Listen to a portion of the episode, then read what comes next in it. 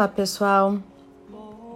Aqui é Débora Espadoto do grupo Livros Mágicos e nós vamos ler o livro, estamos lendo o livro Arte da Felicidade do Dalai Lama e hoje nós vamos encerrar o capítulo 10 falando sobre a procura do equilíbrio. Desenvolver uma abordagem flexível diante da vida só contribui para nos ajudar a lidar com problemas no dia a dia. E também passa a ser uma pedra angular para um elemento essencial de uma vida feliz, que é o equilíbrio. Acomodando-se confortavelmente na sua poltrona um dia de manhã, o Dalai Lama explicou o valor de se levar uma vida equilibrada. Ele disse assim: Uma abordagem hábil e equilibrada diante da vida, com o cuidado de evitar exageros, torna-se um fator importantíssimo na condução de nossa existência diária. É importante em todos os aspectos da vida. Por exemplo, ao plantar uma muda de uma planta ou de uma árvore, no seu primeiríssimo estágio, é preciso ser muito hábil e muito dedicado. Delicado, desculpa. Um excesso de umidade vai destruir esta plantinha e o excesso de sol também. A falta deles também destruirá essa plantinha.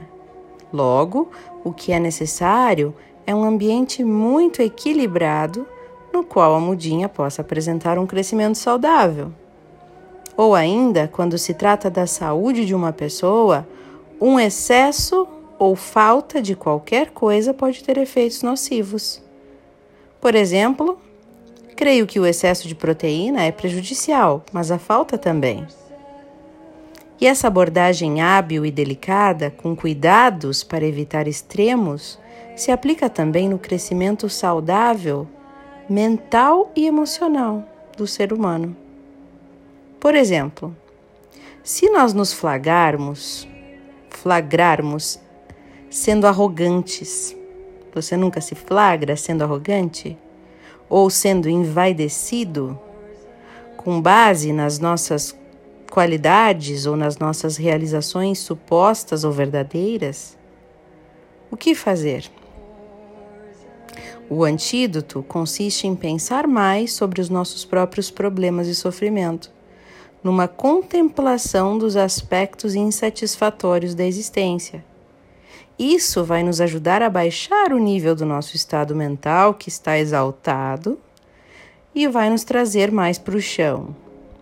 Já, pelo contrário, se nós descobrirmos que refletir sobre a natureza decepcionante da existência, sobre o sofrimento, sobre a dor e, e temas semelhantes, faz com que nos sintamos totalmente arrasados com tudo isso, aí também há o perigo de chegar ao outro extremo.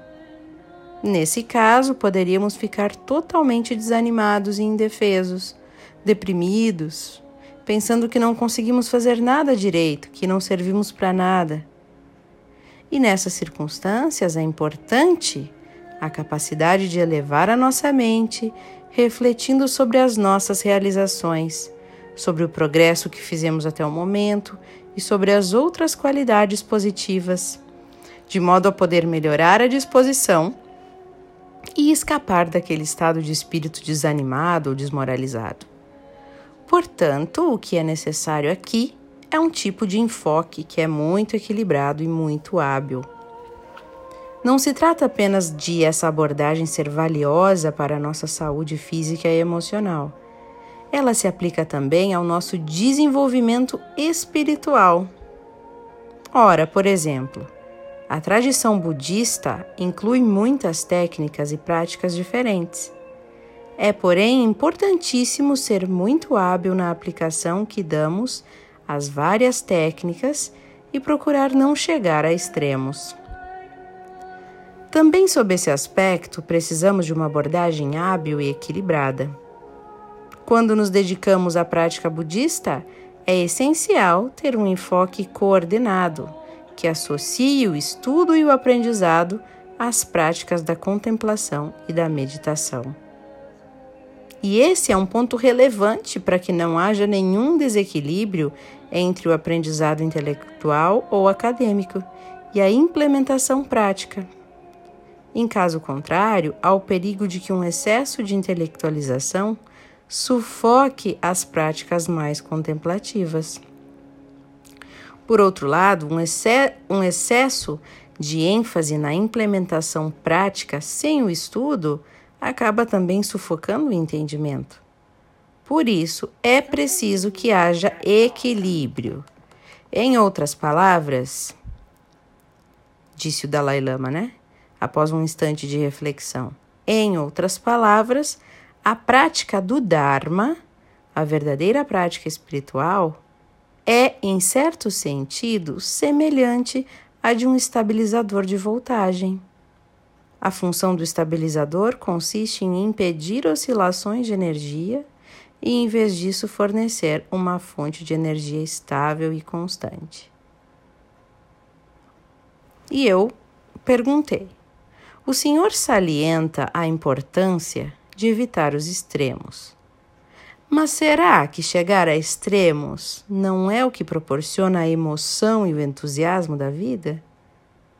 Se nós evitarmos todos os extremos da vida, sempre escolhendo o caminho do meio, isso não levaria apenas a uma existência insípida e sem graça?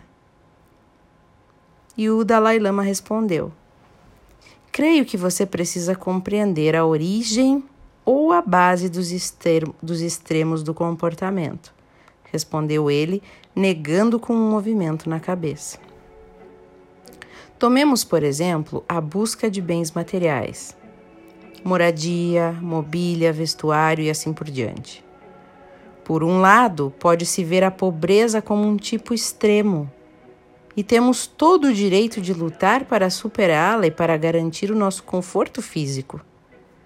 Por outro lado, o excesso de luxo e a busca exagerada da riqueza é outro extremo.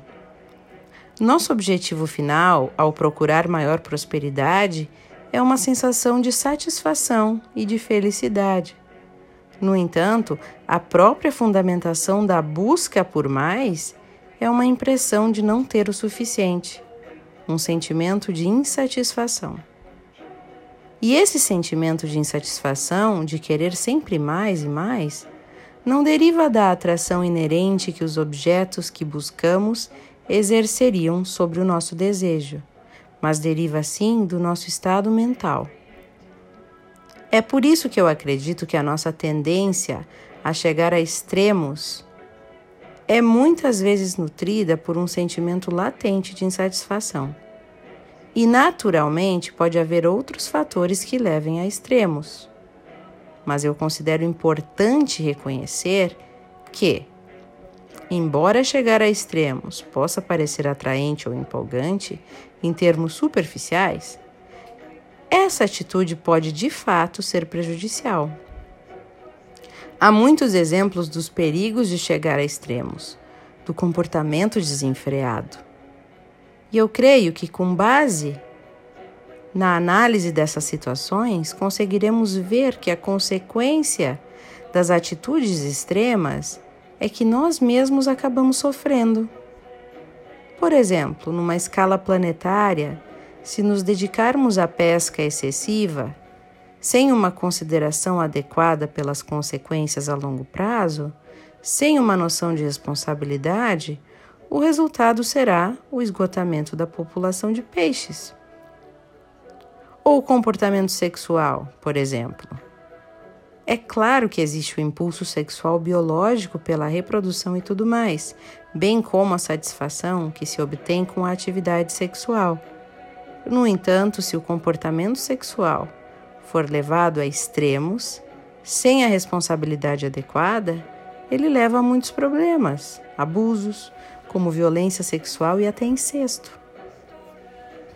E eu perguntei: o senhor mencionou que, além de uma sensação de insatisfação, pode haver outros fatores que levem a extremos. É, sem dúvida, disse o Dalai Lama, assentindo com a cabeça. Você pode me dar um exemplo, então? E ele disse: Creio que a mentalidade estreita poderia ser mais um fator que leva a extremos. A mentalidade estreita em que sentido, o senhor diz? Eu perguntei.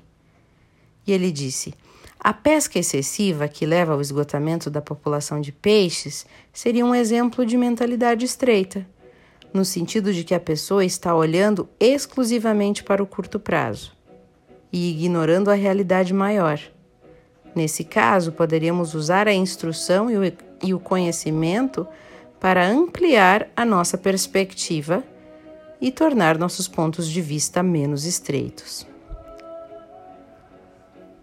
O Dalai Lama então apanhou suas contas de oração de uma mesa lateral, esfregando-as entre as mãos enquanto ruminava em silêncio sobre a questão.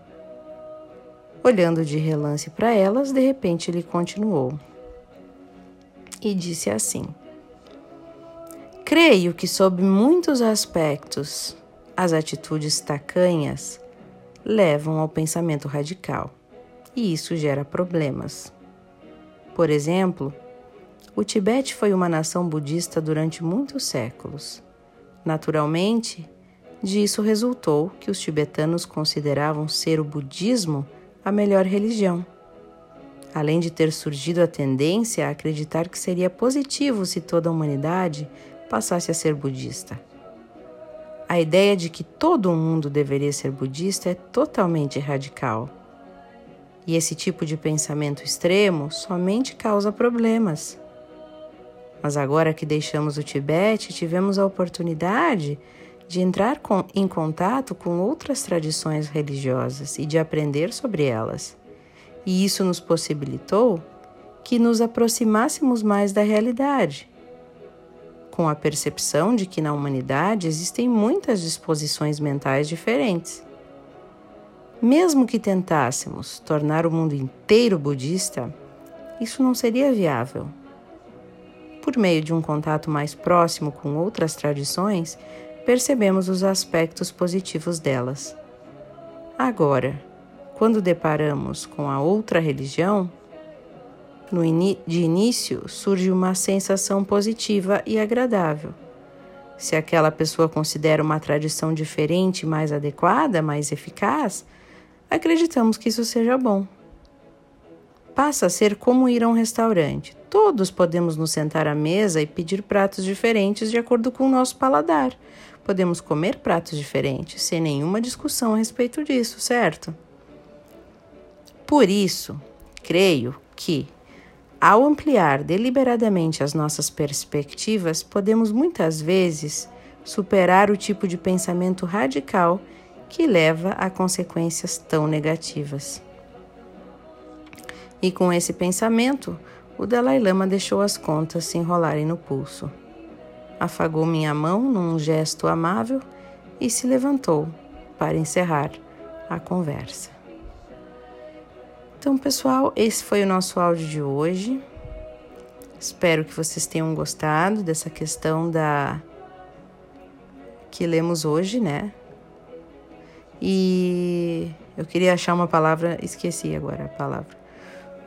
Mas essa questão da procura do equilíbrio mesmo, né? Eu acho que é bem importante a vida ter equilíbrio. Tudo que é exagero faz mal, né? Isso me lembra uma vez que não sei se era verdade ou mentira, porque tudo que aparece na internet a gente não tem bem certeza se é ou não é, né? Temos as nossas dúvidas. Pareceu um.